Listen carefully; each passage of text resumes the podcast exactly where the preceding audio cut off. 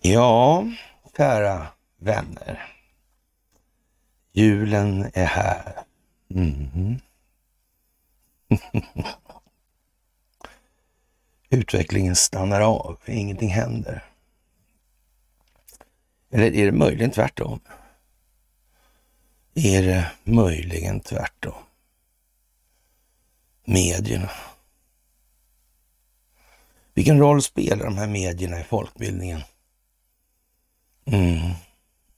Spelar det någon roll att människor har matats dagligdags, dygnet runt, 24-7? Ja, hur länge som helst höll jag på att säga, men det är det ju inte. Men ja, det är konstigt det där. Av samma utfodrande fåraherde Spelar det någon roll det eller? Jag vet inte. Kanske spelar en viss roll. Kanske, jag vet inte, spelar någon så pass stor roll att man måste på något vis använda de här organen eftersom den här instinkten liksom som har etablerats på något vis tenderar att ja, bita sig fast. Den har lite, det är de här, de har ju alltid sagt så. Men säger de nu, då är det lättare att ta till sig om ja, ex-mästaren, jag alltså, börjar trolla. Men det är ju så. Kan det vara tanken? Mm. Det kan det nog vara faktiskt. För det här handlar om folkbildning. Det handlar bara om folkbildning faktiskt och har alltid bara handlat om folkbildning. För bara om man har opinionen med sig kan man göra vad man vill. Mm. Det gäller alltså att skapa förståelsen för det man ska göra innan man sätter det på plats. Liksom. Mm. Ja. Vi får många exempel på att det är så idag faktiskt. Det är helt fantastiskt. Vilken julklapp. Ja, för vi firar ju lite innan där ja. Mm. Då ja. ja en verkställande hand ligger en dag sent liksom. Mm. Ja, de var ju aldrig jordens första centralbank som amerikanerna tror. Nej, det var inte Fed liksom. Det var en stund innan. Lite grann faktiskt, lite granne. Mm. Det är juldagen den eh, 25 december 2023. Det är en ny vecka. Det är måndag. Det är dags för ett måndags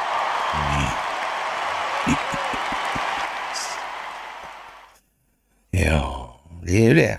Det är ju det alltså. Och, och jag ville faktiskt inte göra någon liten sån här kort grej för att stjäla uppmärksamhet på det som var igår. Det var rätt så mycket viktiga delningar igår faktiskt och det blir inte färre av den typen idag när dagstidningarna går ut som de gör. Nej, det blir det inte. Verkligen inte. Ja, det är en del rätt remarkabla exempel i dagens rubrikflora. Mm. Det får jag nog fan säga. Mm. Det grundas på en amerikansk stingoperation. Mm. Är det någon som har sett röken av Joe Bidens julhälsning? Mm. Ja. Ja, det är ju lätt att få för sig det ena och andra i de här tiderna, så är det ju naturligtvis. Man kan liksom inte sticka under stol med det längre. Nej, det kan man inte. Det kan man inte. Ja. Det är otroligt att få göra det här tillsammans med er. Det måste jag säga. Det är helt otroligt. Det trodde jag aldrig att det skulle bli så här bra alltså. Och vi är ju inte ensamma på planeten om det. Nej, det är vi inte. Det är ett globalt koordinerat folkbildningsprojekt det här. Mm. Baserat på en amerikansk stingoperation som har med det amerikanska valet att göra. Mm. Mm. Jag tror vi har sagt det. Till tårögd leda för några. Men ni är tappra som hänger i. Det kan inte vara roligt att höra på det här. Eh, det är givet alltså för många nu. Mm, och det är bra. Nu gäller det att få med resten alltså. Mm. Så många vi bara kan. Mm. Och, och, den här sista massan där, den, är, den kommer från, eh, vad ska vi säga, ganska så påtaglig hjälp utifrån skulle man kunna som liksom rulla in som någon slags våg där på något vis. Ja, det är det. Mm, ni ska ha det största av tack, verkligen. Det allra, allra största av tack för gåvor på Swish och på Patreon för att ni fördjupar er på karlnorberg.se och för att ni hakar på Telegramtjänsten. Det är otroligt värdefullt det här alltså. Och, och, globalt sett så vågar jag påstå att eh, det spelar en bra mycket större roll än vad ni tror. Dessutom vågar jag påstå att vi mäts, vi mäts, vi mäts, vi också. Mm. Tro ingenting annat nu alltså. Mm. Vad vi stannar upp vid. Vad vi scrollar vidare. Ja. Vad vi tänker på helt enkelt. Mm. Ja, och vi kan väl börja med eh, lite marinjär verksamhet eller sjömilitär verksamhet i alla fall. Och upp i flödet kommer, ja, i Ships of the World kommer hon då, Bismarck. Vad var Bismarck för figur? Namnet Bismarck alltså. Det för nog tankarna främst till Otto von Bismarck. Det är nog den mest framträdande politikern i världen kanske under 1800-talet, född 1815, där dog 1898. Han gjorde en hel del där med Preussen, Tyskland och så vidare och så vidare. Mm. Ja, vad var det där egentligen alltihopa? Mm. Hur ska det gå för Tyskland? Hur är det i Tyskland? Mm. Är det korrumperat? Olof som är kompis med Magdalena. Ja, du kan inte snacka för mycket skit om Magdalena ändå alltså. Nej, det tänker jag inte göra än alltså. Jag har alltid sagt att hon är nog trogen Rickard sådär och det tror väl fan det oavsett hur det är. Ja, är det av det ena eller andra skälet? Ja, det spelar väl. Ja. Hon står med honom. Om inte annat så är det värt någonting också faktiskt. Mm. Så är det ju och, och, det är massa märkligheter som händer och Aftonbladets klocka sägs vara lite tokig. Det vet jag inte om det är Aftonbladet det där utan det ja, det ser konstigt ut det där. Mm. Undligt. Ja. 18.15 alltså, det var ju klockan då i ja, storleksordningen eh, 05.45. 45 i alla fall presidentnumret på Donald Trump. Så långt är vi ju på det klara, det är enkelt. Mm. Vad är det mer för någonting då tror jag? Mm. 15 i 12 kanske händer någonting. Till exempel, eh. det vet jag inte. Mm. Det är 05 också. Hm. Konstigt. Ja, ja. kan det vara? Mm. Jag vet inte. Mm. 05, ja. Mm. Man googlar kanske. Ja, jag vet inte. Kan ha någon presidenter Jag har ingen aning. Kan det vara så? Ja, det, det är naturligtvis, man får tänka lite på sådana där grejer. Det kan naturligtvis vara dubbeltydigt och så. Så kan det vara. Och, och, men man får inte släppa, för det handlar ju om folkbildning. Det handlar om att lägga ett pussel folk måste hitta och så här. Och det tror jag folk börjar göra faktiskt. Och de här datorerna är bra alltså på, med att, eller på att hålla på med det de gör nu. Och på en fråga då så, så kommer AI att svara, eller kan AI vara ett verktyg för att mäta medvetenheten hos människor? Och My AI svarar ja, AI kan potentiellt vara ett verktyg för att mäta medvetenheten hos människor genom att analysera och utvärdera deras interaktioner och beteenden genom att eh, samla och analysera stora mängder data, kan AI hjälpa till att identifiera mönster, trender och preferenser hos människor, alltså preferenskartor kanske ni har hört någon nämna i sammanhanget. Alltså. Det kan ge insikter om medvetenhet inom olika områden som miljöfrågor, politik, hälsa och mycket mer. Men det är viktigt att komma ihåg att medvetenhet är en komplex och subjektiv egenskap som inte kan mätas enbart genom teknologi. Det kräver också mänsklig tolkning och förståelse. Ja, för det handlar om känslor. Där är A lite kort fortfarande i rocken. Det mäter raka preferenser sådär, men all den stund som människan väljer, för den kan inte mäta allting hos varje människa ännu. Nej. Så den kommer nog hyfsat rätt i den delen, men man får vara lite, därför finns det sådana där som Jan Halper Hayes till exempel. Hon är inte precis exakt ensam om det här på planeten. Nej, det är hon inte. Konstigt nog alltså.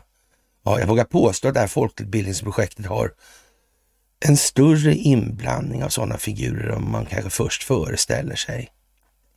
Jag tror det. Mm. Dagen är fylld av vad som egentligen räknas idag, men det är nog bara tur alltså i de här budskapen. Värdeladdningen. Vad kommunicerar man för någonting egentligen? Och vilka opinionsbildningsmässiga effekter förväntar man sig i förhållande till den reflexiva kontrollens utveckling? Ja, så är det. Mm. Och ja, SvD och eh, Dagens Nyheter idag, dagen till ära, juldagen 23 alltså. Det är något helt otroligt.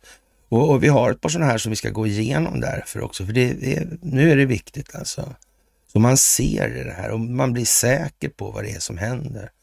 När jag bokar bord på en restaurang i Stockholm välkomnas jag, men vi kanske ska säga så här att artikeln som sådan heter Därför vantrivs jag i det svenska och genast så fick vi då liksom ett lite mer övergripande anslag i det här alltså. Rubriksättningen är viktig. Alltså, när jag bokar bord på en restaurang i Stockholm välkomnas jag med armbågen. Det finns ett begrepp för beteendet och det håller på att ta över vårt samhälle. För en tid sedan var jag och besökte en sån här restaurang som vänder sig till barn, men som helst av allt inte vill ha barnen där. Då. En restaurang med cirkustema. Ni som eh, vet, ni vet. Eh, till er andra, låtsas att ni aldrig hört talas om stället. Men det här är inte krogguiden, mitt ärende är något annat. Eh, kanske bäst illustrerat är det i det välkomst-sms som skickas efter bokningen. Jag får där veta att vi blir färre eller fler, om vi blir det alltså. Eh, blir vi färre eller fler så, ja, så ska jag meddela dem här snabbt och kostnaden för uteblivna gäster är 200 kronor. Är det per kuvert det alltså? Ja, bordet är tillgängligt i 15 minuter efter bokad tid. Ja, alltså, ja, det här är charmigt. Ja. Eh, sen avbokas, eh, inom parentes oklart vad kalaset kostar då, men jag ska också observera sitttiden. Att barn under 16 år alltid ska vistas i vuxet sällskap vid samma bord och att barnen inte tillåts springa och leka runt omkring i restaurangen för att vara respektfulla mot alla våra gäster inom citationstecken. För i helvete att ni ens har några gäster, vill jag skrika. Men det finns givetvis inget nummer att ringa. Computer says no. Eh, förnedring är, det genomdigitaliserade samhällets lott. Men inte bara det, inte bara alltså. Eh, det är också den passiva aggressivitetens hemvist. Eh, bara i det vanliga livet kan jag vara mig själv. Alla bekanta med passiv aggressivitet, skrev Torbjörn Elensky i en krönika på den här tidningens kultursidor för några år sedan. Och med alla menar han oss svenskar, konflikträdda eh, som vi är, blir, vi, blir det passivt aggressiv, blir vi det istället för passivt aggressiva. Ett sätt som att med försåtliga kommentarer och tjuvnyp manipulera vår omgivning utan att behöva ta ansvar för det. Eftersom vi ju egentligen inte sagt något direkt fientligt. Känns det igen? Ja, kanske det. I en artikel i The Economist eh, tecknar Josh Cohen, psykoanalytiker och professor i modern litterär teori på Goldsmiths i London, ett porträtt över den passivt passiva aggressiviteten. Ett eh, beteende som enligt Cohen håller på att ta över världen ja, och som förvärrats av allt distansarbete. Jag tror att han, Jordan Peterson har varit inne på det där också. Mm. Undrar om den här kanslisvenskan är byggd på det sättet. Det kan vara så. Ja. Det kommer på slutet i den här artikeln kommer ju faktiskt just om det. En sån som verkligen känner till de delarna och som vet var man ska ställa ner fötterna för att de aldrig ska kunna klaga. Ja, var man står någonstans. Det vet han mycket väl alltså. Han är skicklig på det alltså. Han är inte alltid helt värdelös skulle jag säga. Eh, faktiskt kanske till och med lite bättre än så. Mm. Kommunikationsmetoder som e-post och slack förstärker lätt våra misstankar om andras dolda fientlighet. Hastigt skrivna meddelanden lämpar sig inte för nyanser. Det som kan låta lekfullt eller hjälpsamt när det sägs personligen kan mycket väl uppfattas som sarkastiskt eller förbittrat när det läses på en skärm. Och Det är väl det här med sarkasmerna som är just grejen här. Mm. Och, och, för att se det så måste man lära sig förstå dem. Och då finns det ytterligare en pedagogisk effekt med det här med att uttrycker sig i termer av sarkasmer. Ja. Jag vet precis vad Josh Cohen talar om. En kollega till mig pratar fortfarande om hur jag för flera år sedan satte en punkt, inte ett utropstecken, efter mitt grattis när jag uppmärksammade hans födelsedag på Facebook. Det höll på att kosta oss relationen. Känner ni igen någon gnällig jävel som håller på och tjattrar om det här? Ja, jag tror ni gör det. Efter det att jag tappat bort mig fullständigt i det digitala pepprarmeddelanden som med hjärtan, champagneflaskor, glada och förskräckta gubbar. Bara i det vanliga livet kan jag vara mig själv med skånsk eller plump. Mer skånsk eller plump om man så vill då. Eh, Josh Cohen tycker inte att passiv aggressivitet är en särskilt bra metod att lösa konflikter på. Nej, för det är det aggressivitet så är det ju det. Men han ser också något positivt där och refererar bland annat till eh, Thomas Hobbes, eh, eller Hobbes, en eh, andra tänkare som anser att en tuktad och återhållen aggressivitet är en direkt förutsättning för ett fungerande samhälle. Ja, i viss mån så är det ju det, men det här går ju att utveckla till en konstform. ja, och när man säger att eh, sarkasmen då ska vara konsten att förklara att någon är en idiot, utan att den fattar det liksom. Mm. Lite så va? kan det vara. Mm. Och eh, själv förstår jag inte varför det aggressiva inte kan kanaliseras till mer hedliga verbala metoder och säga som man tycker och känslor. Man kan ju uttrycka sig i termer av jag-budskap då. Att jag anser att du gör mig ledsen för att jag eh, upplever eh, ja, missmodighet när du säger sådär. Eller vad man nu upplever för någonting kan man ju förmedla, för man har ju rätt till sina egna känslor och tankar. Så är det ju. Mm. Ja, eh, men så passiv aggressivitet, precis som Cohen skriver, det ultimata förhållningssättet för en tid där offerrollen är det finaste vi har. Eh, man kan smidigt nog ha både kakan och äta den samtidigt. Alltså smidighet verkar vara ett nyckelord här. Och just därför lämpar sig passiv aggressivitet särskilt väl för arbetslivet, där ett öppet konfrontativt beteende ogillas. Där är det ju vinstmaximering, det är tid som spelar roll. Alltså man har inte tid med sådana här djupsinnigheter. Som Josh Cohen skriver, i teammöten utspelar sig konflikter och agg, agg i artighetsfraser. Varje akademiker vet exempelvis att avdelningsmöten är en grogrund för passiv aggression. Ärkebiskopen Martin Modéus, alltså här kommer han, var gäst i SVTs 30 minuter. Ja, och, och det hände ju massa saker. Och, och, den som går smidigast fram och inte explicit visar motstånd är den som drar högsta vinsten, alltså den som är mest duktig på att vidmakthålla det här systemet alltså. Mm. Så är det ju.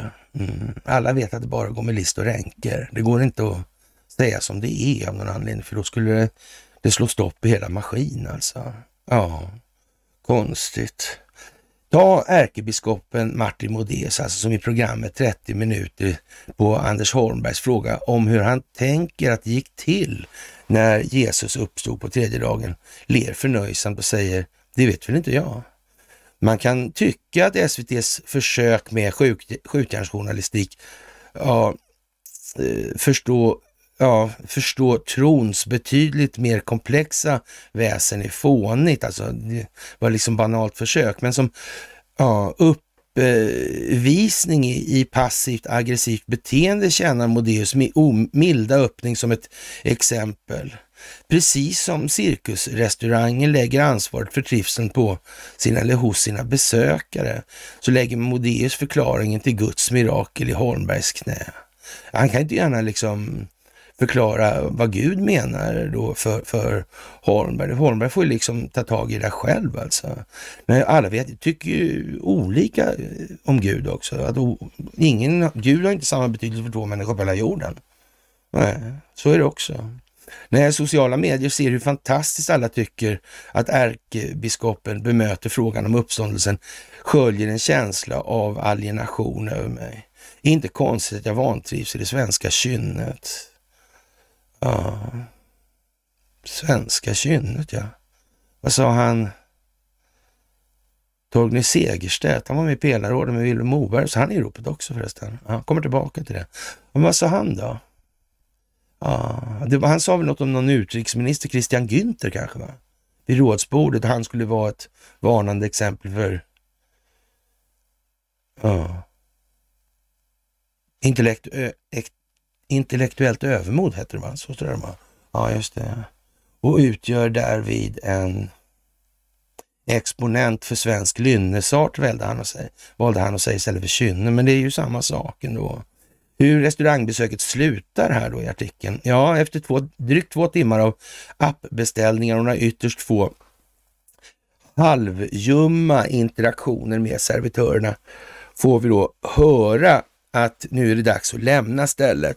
På vägen ut får jag en fråga i appen om hur jag tycker besöket har varit. Jag slänger mig på den riktigt arga gubben. Äntligen! Mm, där. Det är lite som prick hos KU, va? Det är väl liksom samma... Eh, ja dignitet på den impacten. Alltså hela världen förändras. Vilken grej alltså. En arg gubbe. Ja, ja, ja. Mm. Ja. Och sen kan man väl säga så här, så där jävla vassa är inte alla som man försöker göra sken av i det här. Liksom. Det är klart att människor som önskar trevlig helg och allt sånt där skit liksom. Ja. Det finns en bok som heter Verbal judo. Mm. Det är väl liksom ungefär nivån på det. Kan vi säga. Den kan ni ju faktiskt köpa och läsa också. Det. Mm. Ja, och annars ska jag faktiskt slå ett slag för den här, slag för den här i motgång kliver ledare fram då av Eva Braf Norberg där. Jag tror att den är bra för många att läsa så och det är inte, ja, så. Det är den svensk-tyska designern Ann Wolf som stämmer glasföretaget Kosta Boda också. Ja. ja. Mm. Hur är det med det där Costa Boda? Var inte det något kopplat till Ulrika Messing och han Jansson där alltså? Och det är inte katten Jansson i Bamse utan det är äh, Torsten var det. Mm. Just det. Och nu är det värmeljusbehållaren Snöbollen som en eh, designer som heter Ann Wolf har designat och, och ja, och det uteblivna royalties, det där avtalet var väldigt märkligt. Men ju mer man tittar på det där, desto underligare blir det ju på något vis. Faktiskt. Ja, skulle man kunna säga att det här är någon form av företagsamhet inom ramen för det här, den här vanliga liksom, ja, klusterförsamlingen. Ja, det kan man nog säga. Utan det är inte nog med att de håller på med, just det, det var det här med räven va? Just det. Och, och, och var det flygplan eller var det? Var det båtar? Nej. Eller vad var knark det? Eller hur var det där? Var knark med räven också? Va? Jag kommer inte ihåg allt det där. Jättekonstigt. Ja, verkligen konstigt alltså. Mm. Det verkar ju ha varit, varit väldigt länge som det här har pågått på något vis. Sådana där eh, upp uppenbara missar hit eller dit verkar inte kunna hända av sig själv. För det verkar väl nästan så här att det där klustret har väl rätt mycket medial impact då. Lite MSM-varning på det nästan va? Mm. Typ. Mm. Det är väl ingen större svårighet att se att man skulle kunna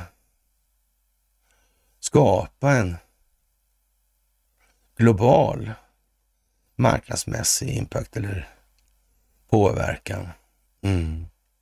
skulle man nog kunna göra. Så man skulle kunna säga att man kunde eh, på något vis systematisera tiden för försäljningssuccéer. Och sen hamnar de här avtalen kanske lite på ena sidan av någon form av tidsaxel i den frågan. Kan det vara så de har tänkt? Ja, man ska inte utesluta det, första, det, där, det, det första man gör i alla fall. Det tror jag faktiskt inte. Och ja, retrospektiva royalties. Ja, kan, det kan ju vara så att man har satt det här i system, big time. Mm. Och så kan det ju vara så att man har använt de här bruken sedan länge som tvättmaskiner. Mm. För det är ju ingen som har en aning om, alltså på produktionssidan, vad försäljningssidan håller på med. Nej. Nej. Ja, konstigt. Det verkar ligga i tiden. Och, och ett extremt paradexempel idag är att Jönssonligan har gjort en kupp alltså mot byggvaruhus. Och, Eh, behöver jag tala om vad boden, eller boven i Jönssonligan heter kanske? Nej, det tror jag. Mm. Och, och, nu måste jag vänligen bestämt eh, men bestämt alltså råda de som inte förstår det här nivå, den här nivån på styrd folkbildning, man måste, vad man ska reagera på, vad, vad, vad det är som sker för någonting. Då måste man börja be böner och så måste man gå till Broder Martin alltså i kyrkan. Det är väl det närmaste råd jag kan ge alltså, för nu börjar det bli riktigt dumt det här. Och Flera bilar fick nämligen punktering i Bromma i västra Stockholm efter en märklig inbrottskupp under måndag morgonen. Eh, det är verkligen rena Jönssonligan-kuppen, säger polisens presstalesman Ola Österling. Eh, ja, enligt polisen körde tjuvarna fram till grindarna till ett byggvaruhus i Bromma där även flera företag huserar. Med hjälp av en motorkap ska de ha brutit sig in för att sedan lasta bilen med stöldgods. Men det märkliga med brottet är inte själva inbrottet, förstår ni. Nej, det är det inte, utan även om ett byggvaruhus kanske inte är ett ovanligt val på det viset, utan det ovanliga är alltså att utan bilen då eh, sen släpper ut fotanglar längs hela flyktvägen för att komma undan, säger Ola Österling. Ja, efter att ha flytt brottsplatsen vid 05.06, eh, ganska precis tid alltså, mm, släppte tjuvarna fotanglar längs bland annat Tranebergsbron och upp mot Ulvsunda, vilket fick eh, flertalet bilar att drabbas av punktering. Vi vet inte hur många som drabbats, men eh, det är nog många som har blivit förbannade för det är inte så kul att byta däck i en snöstorm. Vi har reagerat på själva tillvägagångssättet. Det är verkligen rena Jönssonligacupen, säger Ola Österlind. Och så kommer sista raden. Vid 06-tiden fanns inga spår efter förövarna. Den här, men det här spåret med fotanglar, det räknas på något vis inte här alltså. Nej. Konstigt. Det var 05.06 och ja, de hade fortfarande inte hittat spår. Hur långt hann de där åka då? Hade de inte en enda kamera där på vägen då? Det var konstigt. mm. Ja, jättekonstigt alltså. Ja. Ja, som sagt. Ett spår med fotanglar, det är väl inte alltid man får det? Nej. Och, och man hade väl kanske bilen på film eller? Nej, nej, kanske inte. Ja, och det blir bara värre naturligtvis. Och den mörkna draken sträcker verkligen sina gissna vingar i flykten. Och jag tänker på en gammal saga där med en trädrake. Mm. Ja, det är en debatt. Teaterbiljett vore bästa julklappen till politikerna. Och, och, man kan ju verkligen tycka det är underligt alltså att just den här dagen då, som, ja, då skriver man sånt här här. Och, och vad kan det möjligen bero på? Det kommer ni förstå nu alltså. I princip är armlängds avstånd mellan politik och kultur en bra princip. Men distansen mellan de båda bör inte bli för stor för om skillnaden mellan exempelvis politik och teater är uppenbar så finns även en närhet. Eh, vad som händer på scenen ger ledtrådar till hur verklighetens stora konflikter kan tämjas, skriver statsvetarprofessorn Hans Agné. Brist på förståelse och kommunikation är inte bara ett existentiellt bekymmer som diskuteras i kulturlivet. Sedan några år är det också en del i demokratiska tillbakagången alltså. och ökade konfliktnivån mellan länder runt om i världen. Ja, om alla tycker vi är spydiga och sarkastiska såklart. Och, och vid det här laget borde man väl ha lärt sig veta hur till den delen i alla fall. Mm. Det existentiella problemet har blivit politiskt. Inskränkt yttrandefrihet, stängda gränser och svagare globalt samarbete är alltså politiska uttryck för att vi människor inte lyckas förstå och kommunicera med varandra. Våra äktenskap, lokalsamhällen, sociala medier, valda representanter, internationella organisationer och andra sociala inrättningar räcker inte eller har blivit dysfunktionella. Det går inte, det vänder sig inåt nu alltihopa. Även i det här alltså, även i djupa staten. Ja. De tänker inte ta en kula för någon annan. Det kan ni bara fetglömma. Kommer inte att hända liksom. Ja. Det kommer inte att göra. Konstigt alltså. Ja. Hm. Ja, mot den bakgrunden borde politiken kunna lära en hel del från kulturen om sina problem med kring eh, minskande demokrati och ökande konflikter. Det är trots allt där som den större erfarenheten finns att diskutera bristen på förståelse mellan människor. Att politiken ändå inte bryr sig särskilt mycket om kulturen skulle kunna bottna i goda intentioner. I princip är armlängds avstånd mellan politik och kultur en bra princip.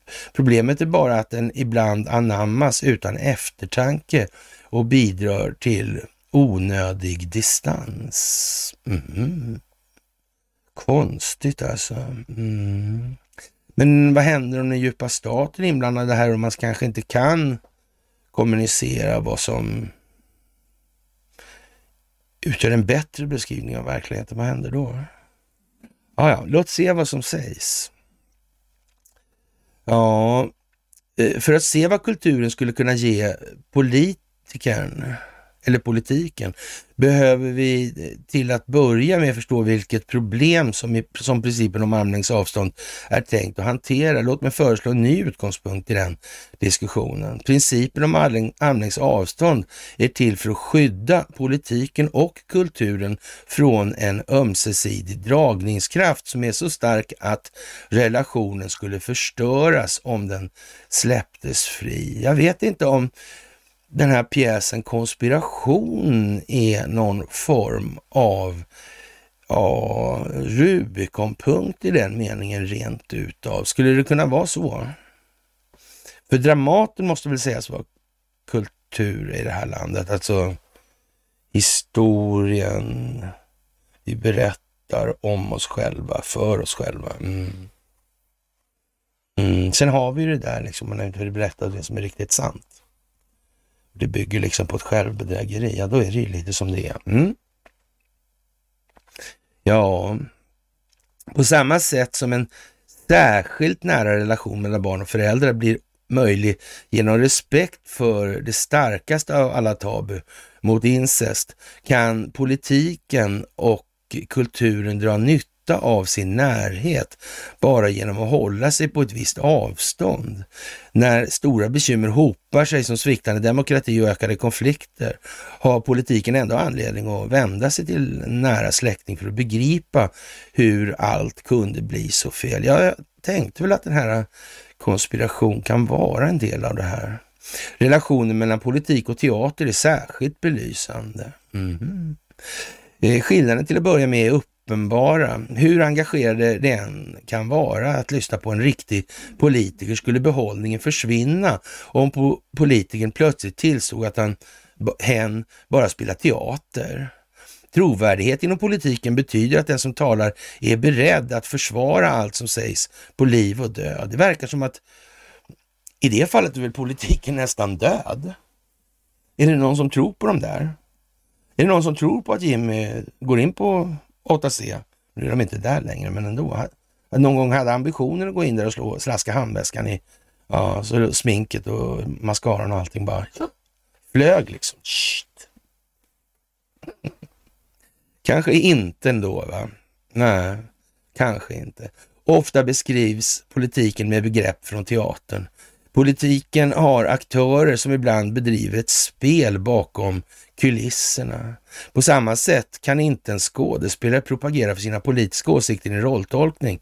Annars har ju publiken lurats till ett politiskt möte och får all rätt att protestera.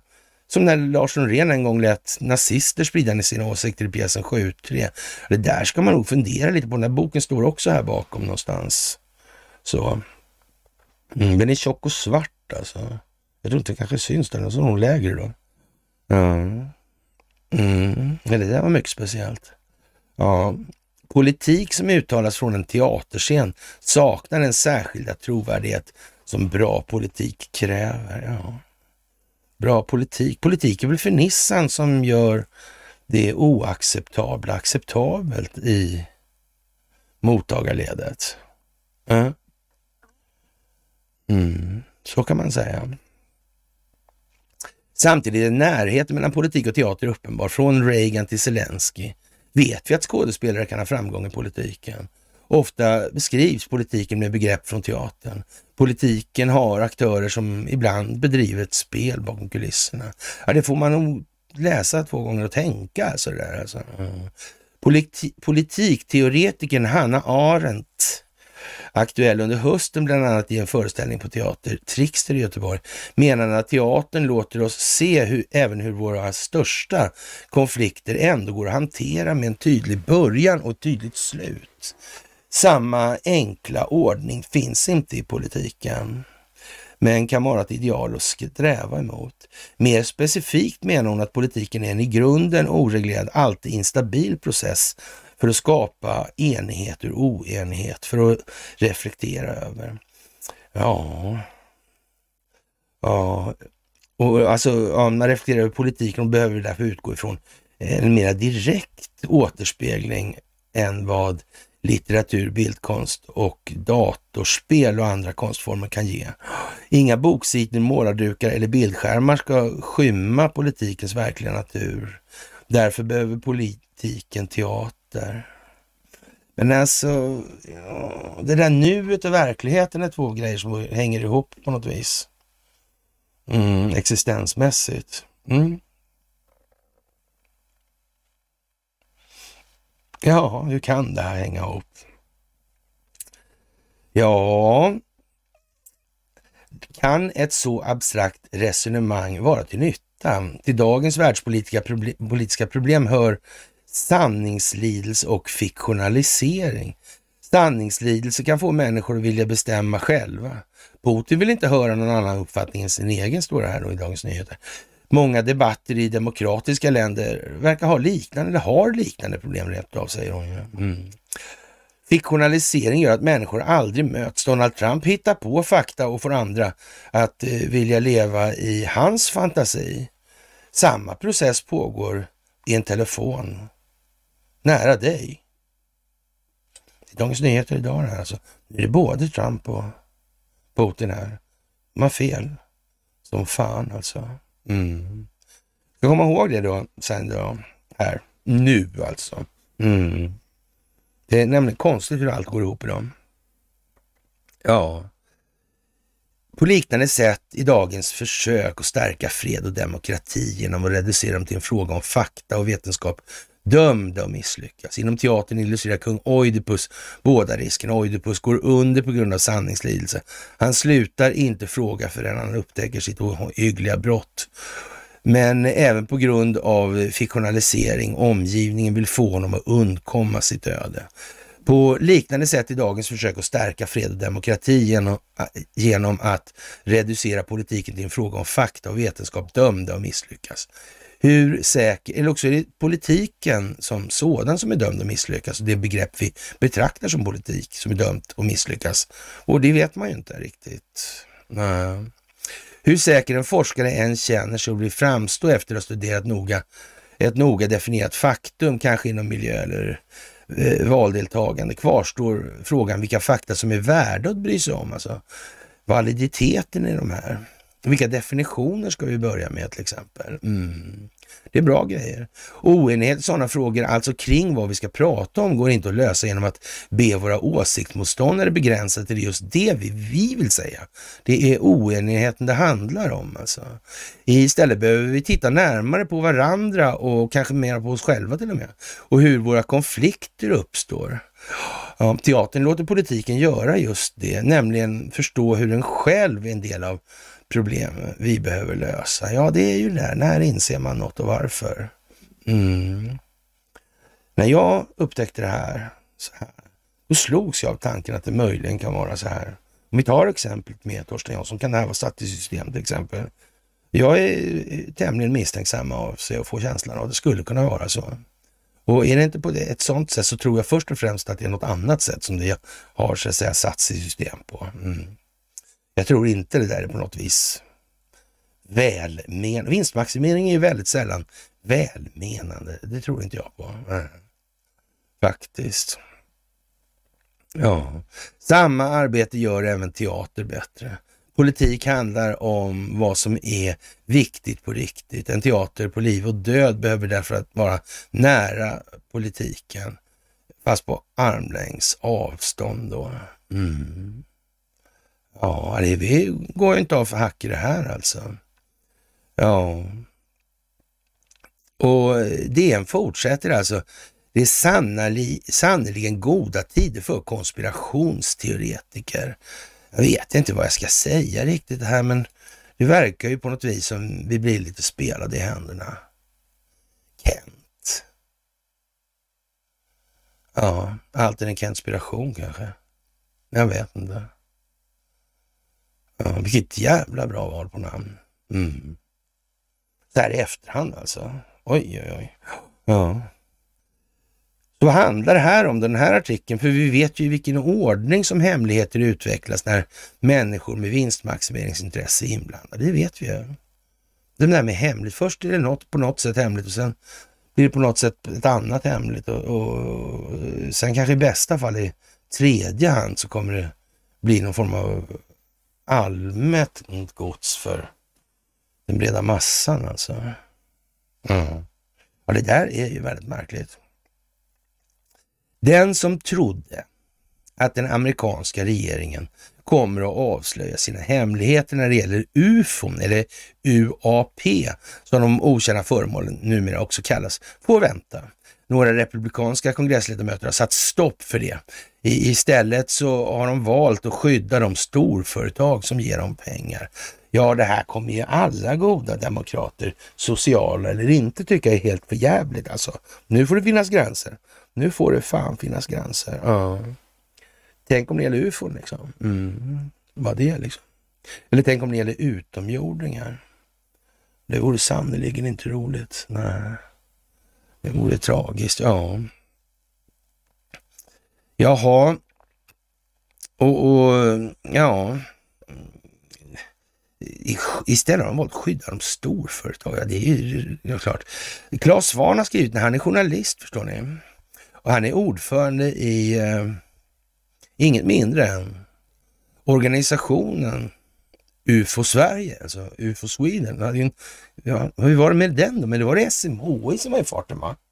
Var det inte det? Den där UFO Sweden som hade, finns på, eller det kanske inte finns fortfarande. Ja, men den är alldeles ny, alltså så UFO Sweden. Mm, den är inte så gammal. Nej. Innehållet i den är vadå? Institutionaliserad korruption, jaså? Jaha. Ja, vädret på trots allt blivit bra mycket sämre sen det centraliserades till Norrköping, sa ju farmor ja. Mm, mm. Studentkamrat med Jarl Hjalmarsson för övrigt ja. Mm. mm. Hans farsa var någonting också, va? Var det inte det? Mm. Ja, det är mycket med det där. Det är mycket med det där. Mm, och han är krönikör i Dagens Nyheter alltså. Och under hela hösten har förväntningarna ökat sen visselblåsaren David Grush i somras trätt fram och sagt att ha tillgång till information som visar att USA lyckats ta tillvara farkoster i deras besättningsmedlemmar som inte kommer från jorden. Enligt eh, Grush har delar av den amerikanska försvarsmakten olagligen hemlighållit detta för kongressen och det amerikanska folket. Och Grush har fått oväntat stöd från tunga politiker som Demokraternas ledare i senaten Chuck Schumer, Republikanernas Mike Rounds och Mark Rubio eh, stora samt Schumers egen partikamrat och Kirsten Gillibrand. Och man får väl nästan säga så här, det är ju stora Trump-beundrare här alltså. ja, mm. Eh, de fyra och ytterligare några politiker, de får väl hålla i, repet själva då kanske. Jag vet inte hur de tänkte. De har hängt upp det kanske så. Själva i alla fall. Ja. Eh, och några politiker från båda partierna lyckades få igenom ett tillägg till nästa års försvarsbudget där man ville tvinga privata som, såväl som statliga företag att överlämna teknik av okänt ursprung och bevis för biologiska objekt eh, av icke-mänsklig intelligens till den federala regeringen. Ja, vad säger det där för någonting då? Teknik av okänt ursprung, ja, det kan man ju säga att om eh, Ja, hur, när kom vätebomben egentligen? Mm.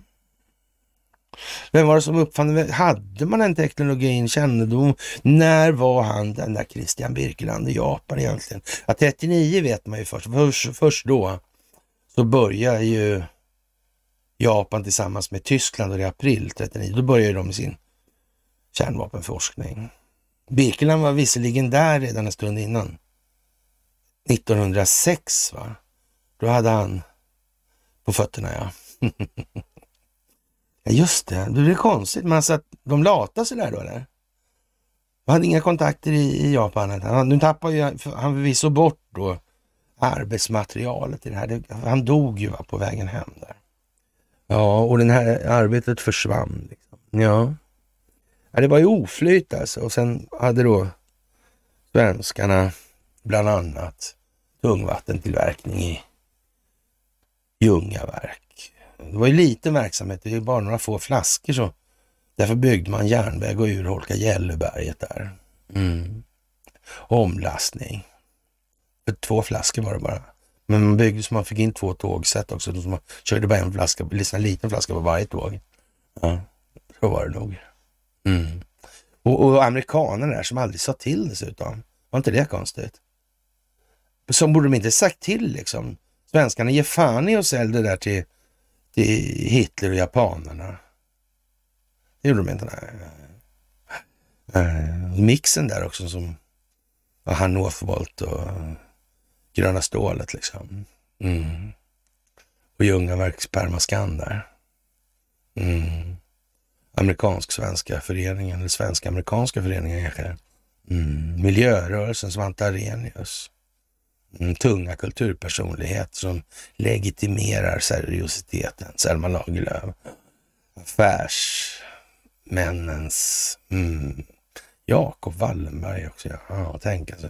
Det verkar vara en liten värld det här alltså i det sammanhanget. Ja, det vet man ju inte. Och de här teknologierna, de har väl aldrig varit kända för att dela med sig. Jag vet inte, eh, i materialrätt är det den svagaste grenen hos Ericsson. Har inte de rätt många patent och sådana prylar? Pysslar inte de med licenser och sånt? Men förr i tiden då var de snälla, och alla fick allting av dem på en gång. Det var bara liksom schysst liksom. Mm. Ja men så. Mm. Ja, jag vet inte. Men vi vet ju inte liksom. Ja, och statliga företag att överlämna priva såväl privata som statliga. Ja. Ja, eh, av okänt ursprung. Det måste ju vara en hel del då sådär eh, teknologiska landvinningar som faktiskt är hemliga i de här sammanhangen. Mm. Oavsett om de kommer från en annan planet eller inte, eller hur det nu är. Och bevis för biologiska objekt av icke-mänsklig intelligens. Ja. Vad händer om man har hållit på med genmanipulerade mushjärnor och hållit på AI där och, och Ja, nu vet man ju inte. I klartext anser man här då i alla fall att eh, om ett privat företag har en utomjordisk farkost i sin ägo ska den lämnas till myndigheterna. Det är väldigt enkelt uttryckt. Det, uttryck. det kan ju vara lite mera längs den tidsaxeln så att säga. Det 64 sidor långa lagförslaget röstades igenom i senaten men har nu stoppats av några få politiker i representanthuset. Enligt flera amerikanska och brittiska medier är det Republikanerna Mike Rogers och Mike Turner som ligger bakom det här och de båda har sett till att eh, stycket som skulle tvinga företagen att avslöja vad de vet om UFO och vilka föremål de har i sin ägo nu har tagits bort. Ja, det är nästan som man tänker sig så här, vill de skapa intresse kring det här? Ja, mm. Eh, ja, de kanske får ha atombomber och sådana här allmänt farliga grejer i, i vilken utsträckning de vill alltså. Nej. Och, och, det här kan ju vara farliga grejer, det vet man inte med smittrisker och sådana. Så, så det kanske är lä lämpligt att samhället som sådant eh, ska känna till vad de här företagen pysslar med och inte bli ställda inför ett fait accompli som innebär att en väldigt, väldigt massa människor kommer till skada eller ja, tvingas till lidande. Som, ja, jag tror att det låter det verkar orättvist och dumt att göra så. Det tror jag inte man ska göra. Det är inte schysst alltså. Eh, det är helt oacceptabelt helt enkelt. Mm. Frågan är alltså varför Rogers och Turner vill stoppa det här lagförslaget. Och om det inte också finns något att dölja Romer och, och de övriga vill alltså skapa en oberoende nämnd vars uppgift skulle bli att granska alla dokument och uppgifter som finns kring de här fenomenen. Och sen, man kanske skulle säga så här, eh, de ska väl hålla dörrarna öppna för en granskning i de här sammanhangen. Det verkar ju helt otroligt annars alltså.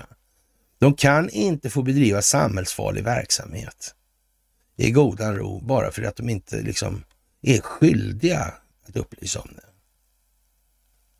Det verkar ju helt åt helvete och förtroende är ju bra men kontroll är avsevärt mycket bättre. Ja. Och man kan ju se var åt det barkar om man tittar på ja, immaterialrättsliga utvecklingar i de här sammanhangen. Ja. Ja, och det här betyder i alla fall då att eh, mm, företag som har tillgång till teknik av okänt ursprung kan fortsätta att dölja det här. Ja, ja. och ett av de här företagen som pekas ut är då eh, häpnadsväckande nog Lockheed Martin som tillverkar farkoster. Du undrar om BAE finns med där kanske? Eller? No, mm. Delar till flyg och rymdindustrin, ja, där finns Saab med i alla fall. Ja, det tror jag. Ett företag som också donerat mång, inte Saab alltså, utan Lockheed Martin. Ett företag som har också donerat mångmiljonbelopp till eh, Rogers och Turner. Mm. Det är ju konstigt faktiskt. Mm. Ja, och, och, och, det är klart att det är inte så svårt att förstå att företag gör allt för att skydda sina industrihemligheter. Och skulle det visa sig att Lockheed Martin och andra har tillgång till farkoster med en teknik som ligger långt före den i USA just nu, har, betyder det att miljardinkomster om den tekniken ja, kan omsättas i praktiken. Men det betyder också att företagen med några få politikers hjälp undanhåller kongressen och försvarshögkvarteret Pentagon tänkbara vapen som skulle ge USA ett försprång gentemot andra länder, motiverar man det här då. då. Mm. Ja, det där med att enskild nytta inte är allmän nytta, det verkar vara svårt för många att se. Men det måste ta ett steg i taget här. Frågan om det här i längden är möjligt eh, med tanke på de konsekvenser ett sådant handlande skulle ha i praktiken. I praktiken innebär ett sådant förfarande att delar av den privata försvarsindustrin driver en egen försvarspolitik. Kan det vara så? Hur var det med de där svängdörrarna mellan FN, höll jag säga, FMV och generalstabskåren på till exempel 80-talet där. Det var ingenting sånt. Mm. Ja, jag vet inte, jag är osäker. Jaha, och eh, jag vet inte.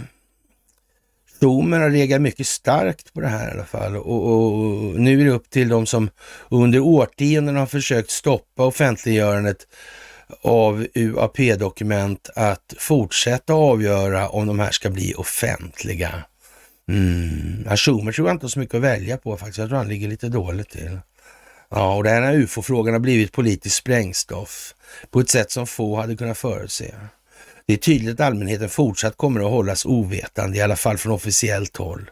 Frågan man måste ställa sig är hur det är möjligt att privata företag kan fortsätta att dölja delar av sin verksamhet som potentiellt är viktiga för det egna landets försvar. Ja. Och man kan göra det här utan att någon i administrationen är informerad och har gett sitt godkännande. Det är sannoliken goda tider för konspirationsteoretiker. Ja, det tror fan det alltså. Ja.